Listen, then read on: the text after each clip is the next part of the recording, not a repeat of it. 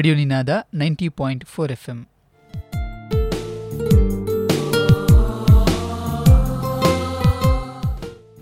ಈಗ ವಿಶ್ವ ಆತ್ಮಹತ್ಯೆ ತಡೆ ದಿನಾಚರಣೆ. ಈ ಬಗ್ಗೆ ಮಾತನಾಡುತ್ತಾರೆ ಎಸ್ಡಿಎಂ ಕಾಲೇಜಿನ ಸ್ನಾತಕೋತ್ತರ ಮನಸ್ಸಾಸ್ತ್ರ ವಿಭಾಗದ ವಿದ್ಯಾರ್ಥಿಗಳಾದ ದೀಕ್ಷಾ ಎಂಆರ್ ಮತ್ತು ರೇವತಿ ಕೆಎಂ ಬಾರದ ಲೋಕಕ್ಕೆ ಅತಿಥಿಯನ್ನು ನೆನೆಯುತ್ತಾ ಎಷ್ಟೋ ಜೀವಗಳು ಮರಗುತ್ತವೆ. ಹೌದು. ಆತ್ಮಹತ್ಯೆ ಅಂತೂ ಒಂದು ಘೋರ ದುರಂತ.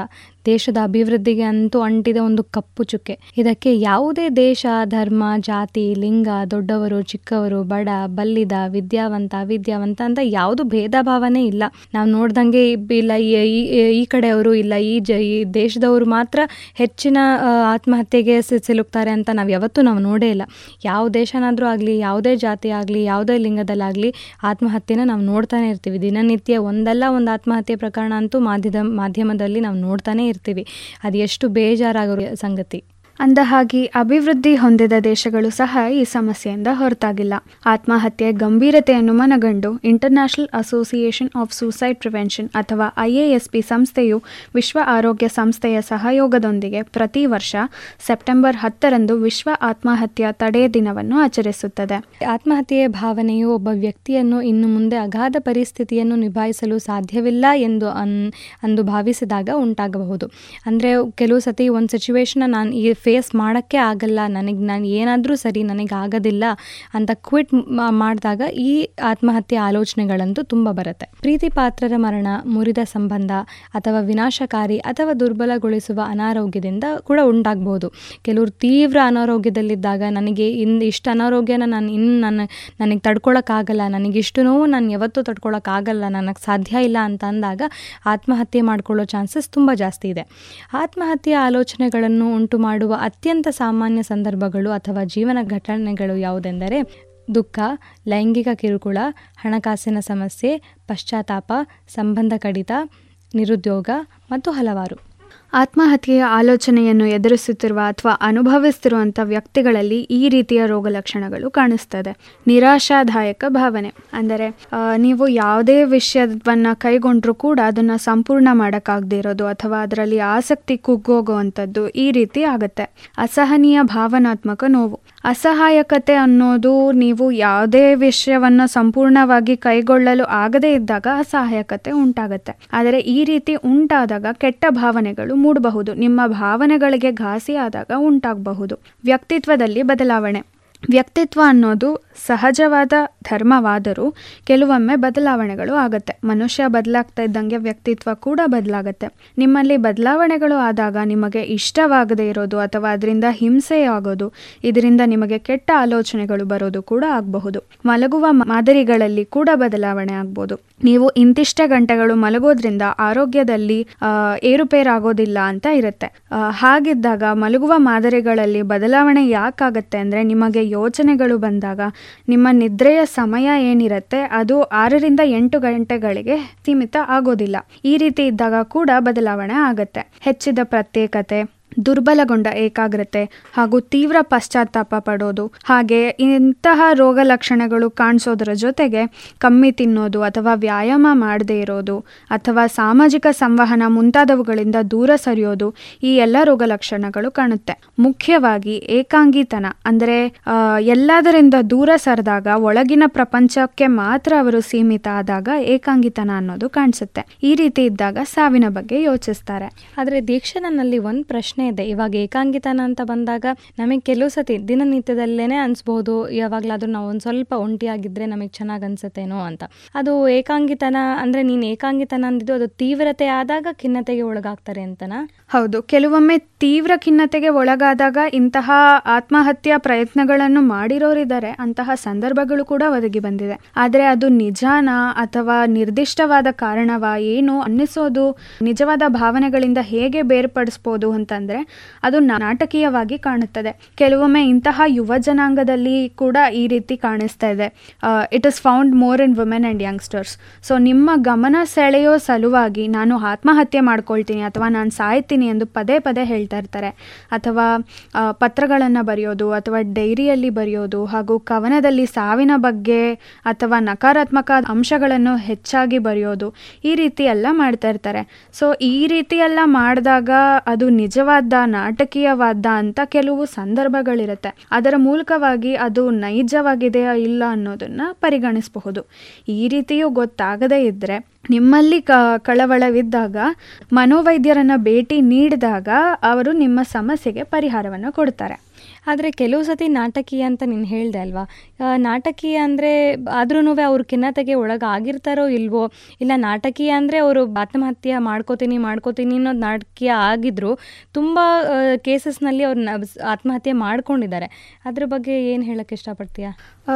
ಅವರು ಖಿನ್ನತೆಗೆ ಒಳಗಾಗಿದಾರ ಇಲ್ವಾ ಅನ್ನೋದಕ್ಕೆ ಒಂದೇ ಒಂದು ರೋಗ ಲಕ್ಷಣ ಸಾಲೋದಿಲ್ಲ. ಸಾಕಷ್ಟು ರೋಗ ಲಕ್ಷಣಗಳು ನಾನು ಆಗಲೇ ಹೇಳಿರೋ ಹಾಗೆ ಎಲ್ಲ ರೋಗ ಲಕ್ಷಣಗಳು ಅವರ ದೈನಂದಿನ ಚಟುವಟಿಕೆಗಳಲ್ಲಿ ಕಾಣಿಸ್ತಾ ಹೋಗುತ್ತೆ. ಆದರೆ ಅವರ ನಾಟಕೀಯವಾದ ಒಂದು ವ್ಯವಸ್ಥೆ ಏನಿರುತ್ತೆ, ಈ ಎಲ್ಲ ನೈಜವಾದ ಘಟನೆಗಳು ದಿನನಿತ್ಯದಲ್ಲಿ ಅವರಿಗೆ ಏನು ತೊಂದರೆಯನ್ನು ಉಂಟು ಮಾಡ್ತಾರಲ್ಲ ಆದರೆ ನಾನು ನಾನು ಸಾವಿಗೀಡಾಗ್ತೀನಿ ಅಥವಾ ನಾನು ಸಾಯ್ತೀನಿ ಅನ್ನೋದನ್ನು ಪದೇ ಪದೇ ಹೇಳ್ತಾ ಇದ್ರೆ, ಅವರಲ್ಲಿ ನಾಟಕೀಯವ ಅಥವಾ ಇಲ್ಲವೋ ಅನ್ನೋದನ್ನು ಸುತ್ತಲಿರುವ ಪರಿಸರದಿಂದ ಪರಿಗಣಿಸಬಹುದು. ಈ ಎಲ್ಲ ಚಿಹ್ನೆಗಳು ವಿಪರೀತವಾದಲ್ಲಿ ಮನಸ್ಸಿಗೆ ಘಾಸಿಯಾಗೋದಂತೂ ಸಹಜನೇ. ಇದು ನಾರ್ಮಲ್ ಡೇಸ್ನಲ್ಲಿ ನಮಗೆ ಯಾವತ್ತಾದರೂ ಬೇಜಾರಾಗೋದು ಇಲ್ಲ ಏನಾದರೂ ಆದ್ರೂ ಪರವಾಗಿಲ್ಲ. ಆದರೆ ನಮಗೆ ಬೇಜಾರಾಗೋದು ತುಂಬ ಸಹಜನೇ ತೊಂದರೆ ಇಲ್ಲ. ಆದರೆ ತೀವ್ರ ಬೇಜಾರು. ಯಾವಾಗಲೂ ನಾನು ಬೇಜಾರಿನಲ್ಲೇ ಇರ್ತೀನಿ ನನಗೆ ಯಾವಾಗಲೂ ಬೇಜಾರಾಗ್ತಾ ಇದೆ ನನ್ನ ಜೀವನದಲ್ಲಿ ಖುಷಿ ಇಲ್ಲ ಅಂತ ಅಂದಾಗ ಮಾನಸಿಕ ತಜ್ಞರನ್ನು ಭೇಟಿ ನೀಡೋದು ಸೂಕ್ತ. ಕೆಲವು ಸಂಶೋಧನೆಗಳಿದೆ ವಿಶ್ವಸಂಸ್ಥೆಯ ವರದಿಯ ಪ್ರಕಾರ ವಿಶ್ವದಾದ್ಯಂತ ಪ್ರತಿ ವರ್ಷ ಸುಮಾರು ಎಂಟು ಲಕ್ಷ ಜನ ಆತ್ಮಹತ್ಯೆಯಿಂದ ಮರಣ ಹೊಂದ್ತಾ ಇದ್ದಾರಂತೆ ಹಾಗೂ ಮೂರರಲ್ಲಿ ಎರಡು ಭಾಗದಷ್ಟು ಆತ್ಮಹತ್ಯೆ ಪ್ರಕರಣಗಳು ಮಧ್ಯಮ ಆದಾಯದ ಭಾರತದಂತಹ ದೇಶಗಳಲ್ಲಿ ಕಂಡುಬರುವುದು ವಿಷಾದನೀಯವಾದ ಪರಿಸ್ಥಿತಿಯಾಗಿದೆ. ವಿಶ್ವದಲ್ಲಿ ಪ್ರತಿ ಸೆಕೆಂಡಿಗೆ ಒಂದು ಆತ್ಮಹತ್ಯೆಯ ಸಾವು ಸಂಭವಿಸುತ್ತದೆ ಅಂತೆ ಇನ್ನೂ ಆತಂಕಕಾರಿ ಅಂಶ ಎಂದರೆ ಜಾಗತಿಕವಾಗಿ ಹತ್ತೊಂಬತ್ತರಿಂದ ಇಪ್ಪತ್ತೊಂಬತ್ತು ವಯಸ್ಸಿನ ಯುವ ಜನಾಂಗದ ಮರಣದ ಎರಡನೇ ಪ್ರಮುಖ ಕಾರಣ ಆತ್ಮಹತ್ಯೆಯಾಗಿದೆಯಂತೆ ವಿಶ್ವಸಂಸ್ಥೆಯ ಮಾನಸಿಕ ಆರೋಗ್ಯ ಕ್ರಿಯಾ ಯೋಜನೆ ಎರಡು ಸಾವಿರದ ಹದಿಮೂರು ಮತ್ತು ಎರಡು ಸಾವಿರದ ಇಪ್ಪತ್ತರ ಸದಸ್ಯ ರಾಷ್ಟ್ರಗಳು ಎರಡು ಸಾವಿರದ ಇಪ್ಪತ್ತರ ವೇಳೆಗೆ ಆತ್ಮಹತ್ಯೆಯ ದರವನ್ನು ಶೇಕಡ ಹತ್ತರಷ್ಟು ಕಡಿಮೆ ಮಾಡುವ ಗುರಿಯನ್ನು ಹೊಂದಿದೆ. ಈ ನಿಟ್ಟಿನಲ್ಲಿ ಪ್ರತಿಯೊಂದು ದೇಶದ ಸರ್ಕಾರ, ಸಮುದಾಯ, ನಾಗರಿಕರು, ಮಾಧ್ಯಮಗಳು, ಸಂಘ, ಸಂಸ್ಥೆಗಳ ಪಾತ್ರ ಬಹುಮುಖ್ಯವಾಗುತ್ತೆ. ಅಬ್ಬಾ ಸ್ಟ್ಯಾಟಿಸ್ಟಿಕ್ಸ್ ಕೇಳಿದ್ರೇ ಒಂಥರ ಭಯ ಆಗುತ್ತೆ. ಆದರೆ ಹತ್ತು ಪಟ್ಟು ಕಡಿಮೆ ಮಾಡ್ತಾರೆ ಅಂತ ಅಂದ್ಕೊಳ್ಳೋ ಗುರಿ ಇಟ್ಕೊಂಡಿರೋದು ಖುಷಿ ಆಗಿರುವಂಥ ಸಂಕೇತ ಒತ್ತಡದಲ್ಲಿದ್ದಾಗ ಇಂತಹ ಕೆಟ್ಟ ಆಲೋಚನೆ ಬರೋದು ಸಹಜ. ಅಂದರೆ ಆತ್ಮಹತ್ಯೆ ಮಾಡ್ಕೋತೀನಿ, ಮಾಡ್ಕೊಳ್ಬೋದು ನನಗಿನ್ನು ಸಾಧ್ಯ ಇಲ್ಲ ಅಂತ ಅನಿಸೋದಂತೂ ಸಹಜನೇ. ಮನಸ್ಸು ತೀವ್ರ ದುಃಖದ ಸ್ಥಿತಿಯಲ್ಲಿದ್ದಾಗ ಸಾವಿಗೀಡಾಗುವ ಸಮಸ್ಯೆ ಅಂತೂ ಕೆಲವೊಮ್ಮೆ ಎದುರಾಗುತ್ತೆ. ಈ ರೀತಿಯಲ್ಲಿದ್ದಾಗ ನಿಮ್ಮ ಮಿತ್ರರು, ಇಲ್ಲ ಸಹಪಾಠಿ, ಇಲ್ಲ ಕಸಿನ್ಸ್ ಅಥವಾ ಮನೆಯವರು, ಇಲ್ಲ ರಿಲೇಟಿವ್ಸ್ ಯಾರು ನಿಮಗೆ ಸಹಾಯಕ್ಕೆ ಬರ್ತಾರೆ ಅಂತ ಅನ್ನಿಸ್ತಾರೆ. ಅವ್ರ ಹತ್ರ ಮಾತಾಡಿದರೆ ತುಂಬ ಒಳ್ಳೆಯದು ನಿಮಗೆ ಯಾರು ಬ, ನಂಬಿಕೆ ಇದೆ. ನಿಮ್ಮ ಯಾ, ನಿಮಗೆ ಯಾರ ಮೇಲೆ ತುಂಬ ನಂಬಿಕೆ ಇದೆ, ಅವ್ರ ಹತ್ರ ಕೂತು ಮಾತಾಡಿ, ಈ ಥರ ನನಗೆ ಕಷ್ಟ ಇದೆ, ಏನು ಮಾಡಲಿ ಅಂತ ಕೇಳಿದ್ರು, ಇಲ್ಲ ನೀವು ಏನು ಮಾಡಲಿ ಅಂತ ಕೇಳೋಕ್ಕೆ ಸೊಲ್ಯೂಷನ್ ಕೇಳದೇ ಇದ್ದರೂ ಪರವಾಗಿಲ್ಲ. ನಿಮಗೆ ಎಷ್ಟು ಬೇಜಾರಿರುತ್ತೆ, ಅದನ್ನು ನೀವು ಅವ್ರ ಹತ್ರ ಹಂಚ್ಕೊಂಡ್ರೆ ಎಷ್ಟೋ ಕಷ್ಟ ನಿಮಗೆ ಕಮ್ಮಿ ಆಗುತ್ತೆ ಅಂತ ಅನಿಸುತ್ತೆ. ನಿಮ್ಮ ಮನಸ್ಸು ಕೆಲವೊಮ್ಮೆ ಹಿಡಿತದಲ್ಲಿರಲ್ಲ. ಆಗ ಮನೋವೈದ್ಯರ ಬಳಿ ಸಲಹೆ ತಗೊಳ್ಳೋದು ಸೂಕ್ತ ನಿರ್ಧಾರ ಆಗುತ್ತೆ. ಯಾಕೆ ಅಂತಂದರೆ ಅವರಿಗೆ ಇಂತಹ ಮನಸ್ಥಿತಿಗಳ ಬಗ್ಗೆ ಅರಿವು ಹಾಗೂ ತರಬೇತಿ ಹಾಗೂ ಅನುಭವ ಕೂಡ ಇರುತ್ತೆ. ಆದ್ದರಿಂದ ಒಳ್ಳೆ ಮನಸ್ಸಿನಿಂದ ಸ್ವೀಕರಿಸುವ ವ್ಯಕ್ತಿತ್ವ ಅವರಿಗಿರುತ್ತೆ. ಮೇಲಾಗಿ ಇವರಲ್ಲಿ ಇಂತಹ ಸಾಕಷ್ಟು ತೊಂದರೆಗಳಿಂದ ಹೊರಬರುವ ವಿಧಾನಗಳು ಕೂಡ ಅವರಿಗೆ ತಿಳಿದಿರುತ್ತೆ. ಅದು ಹೇಗೆ ಅವರು ಅಳವಡಿಸಿಕೊಳ್ಳಬಹುದು, ಅದರಿಂದ ಹೇಗೆ ಪರಿಹಾರ ಸಿಗುತ್ತೆ ಅನ್ನೋದು ಕೂಡ ತಿಳಿಸ್ತಾರೆ. ಮಾನಸಿಕ ಕಾಯಿಲೆನಲ್ಲಿ ತುಂಬ ವಿಧಗಳಿವೆ. ಅದರಲ್ಲಿ ಖಿನ್ನತೆ ಬೈಪೋಲಾರ್ ಡಿಸಾರ್ಡರ್ ಹೀಗೆ ಮನಸ್ಸಿನ ಅಸ್ಥಿರತೆಗಳಿದ್ದಾಗ ಈ ರೀತಿ ಆಲೋಚನೆಗಳು ಬರೋದು ತುಂಬ ಸಹಜ. ಇಂತಹ ಪರಿಸ್ಥಿತಿಯಲ್ಲಿ ನಿಮ್ಮ ವ್ಯಾಪ್ತಿಯಲ್ಲಿರುವ ಮಾನಸಿಕ ಆರೋಗ್ಯ ಕೇಂದ್ರಕ್ಕೆ ಭೇಟಿ ನೀಡಿ. ಅಲ್ಲಿರುವ ಮನೋವೈದ್ಯರು ಹಾಗೂ ಮಾನಸಿಕ ತಜ್ಞರನ್ನು ಸಂಪರ್ಕಿಸಿ.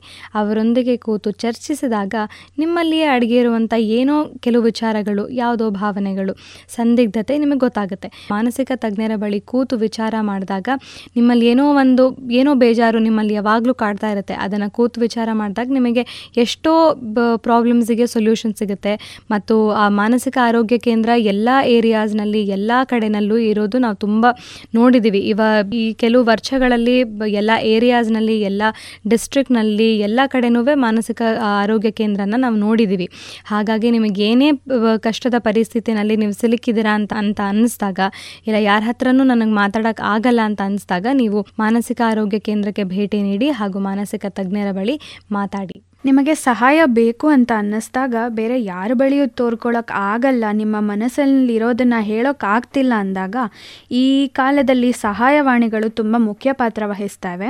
ಸಹಾಯವಾಣಿಗಳ ಮೊರೆ ಹೋಗ್ಬೋದು. ಅವರು ನಿಮಗೆ ಸಹಾಯ ಮಾಡ್ತಾರೆ, ಸಲಹೆಗಳನ್ನು ಕೊಡ್ತಾರೆ. ಸಹಾಯವಾಣಿಗಳ ಮೊರೆ ಹೋದಾಗ ನಿಮ್ಮ ಅನಾನಿಮಸ್ ಐಡೆಂಟಿಟಿ ಇರೋದ್ರಿಂದ ಅವರು ನಿಮ್ಮನ್ನ ಜಡ್ಜ್ ಮಾಡೋದಿಲ್ಲ.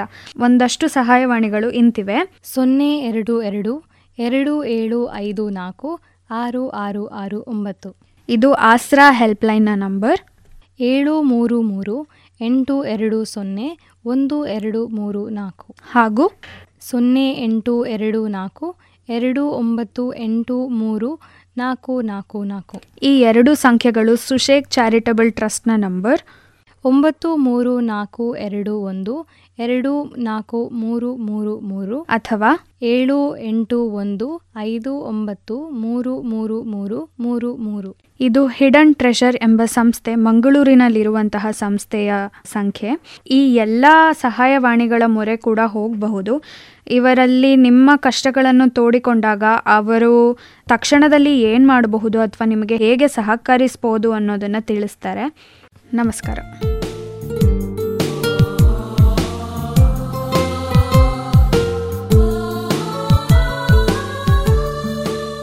ಇದುವರೆಗೆ ವಿಶ್ವ ಆತ್ಮಹತ್ಯೆ ತಡೆ ದಿನಾಚರಣೆ ಈ ಬಗ್ಗೆ ಮಾತನಾಡಿದವರು ಎಸ್ಡಿಎಂ ಕಾಲೇಜಿನ ಸ್ನಾತಕೋತ್ತರ ಮನಃಶಾಸ್ತ್ರ ವಿಭಾಗದ ವಿದ್ಯಾರ್ಥಿಗಳಾದ ದೀಕ್ಷಾ ಎಂಆರ್ ಮತ್ತು ರೇವತಿ ಕೆಎಂ.